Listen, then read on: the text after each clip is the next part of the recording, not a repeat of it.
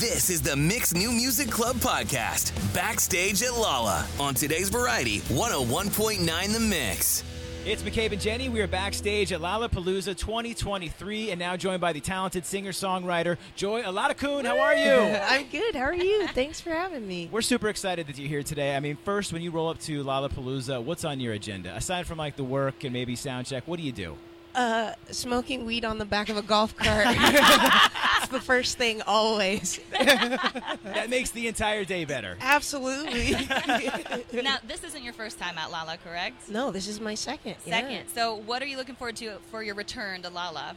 You know, I've gotten a little bit better at everything since I was here last, you know? And so that's cool to develop as a human and as an artist. And uh, other than that, I'm excited to play guitar with my friends and maybe make some new ones. So, yeah. You know, last night we got to uh, see one of your good friends, Noah Kahan, at the Vic, and I know you guys are both playing today. I want Yeah. to say with like a three-hour difference. Mhm. Uh, first off, can we expect maybe one of you visiting each other on stage? I don't know. I think you can expect anything at a festival. That's their magic. It you really know? is.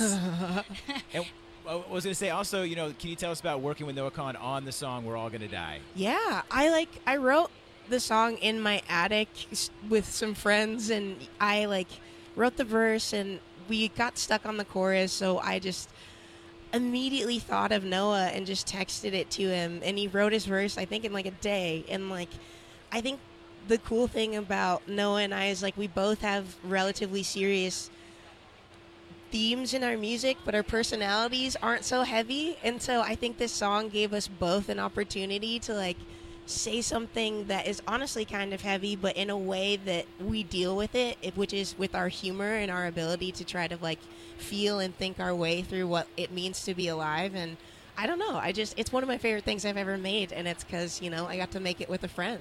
And speaking of making things, you got a new album, Proof of Life, out. Yeah. So, what has been the most memorable part of creating that work?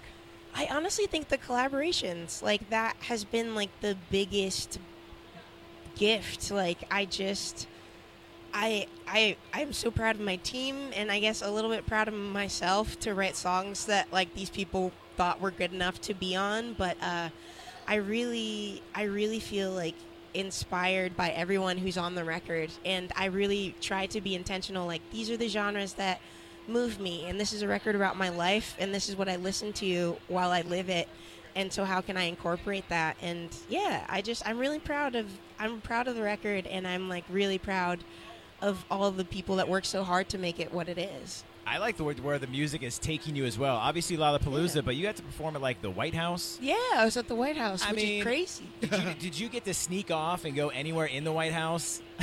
and what were you doing when you were sneaking off? I don't know if I could say because apparently they're finding contraband yeah. in the White House all day, but lots of cool hallways in the White House. Hi, Joe. Such a cool experience. Well, we know you've got to gear up for your show pretty Yes. soon, but we have this box here. Yes, this you said you have a good sense of humor. This is the box of possibly unfortunate questions. Oh, We'd okay. love for you to would draw a love- couple Would you love? We don't know who made here. these. We don't I know would what love is to them. suffer. All right, love to suffer. Let's see what you Oh, got. Oh, the disco balls are cute.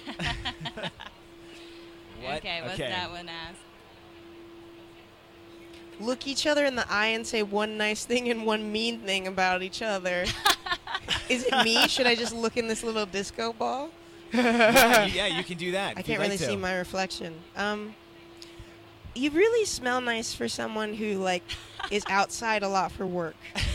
I'll be the disco ball talking back. Um, you have such a soothing voice; it should be an ASMR. I think I, I think I should try that. Thank you so much.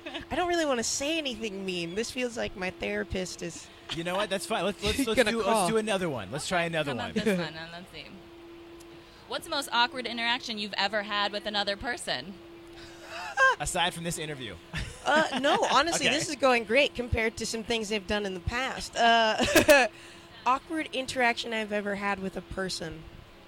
I think there are a lot of like musicians slash celebrities uh, who are like shocked by how weird I am upon first DM or interaction. But in my brain, I'm like, I just like if Jimmy Fallon is gonna follow me I'm gonna call him Jimothy and tell him welcome. You know, Yeah. like I just and so I think it's a I think people are people are like that's a weird person, but I like that. You know what? We like that. We love you, and we just want to thank you for taking the time today to stop by and talk time. music. And uh, we're looking forward to your set, Lollapalooza. Be Joy, fun. thank you so Yeah, much. Thank you. This is the Mix New Music Club podcast. For more Backstage at Lolla, subscribe to the Mix New Music Club podcast on Apple Podcasts, Spotify, or wherever you listen to podcasts. Today's Variety 101.9 The Mix.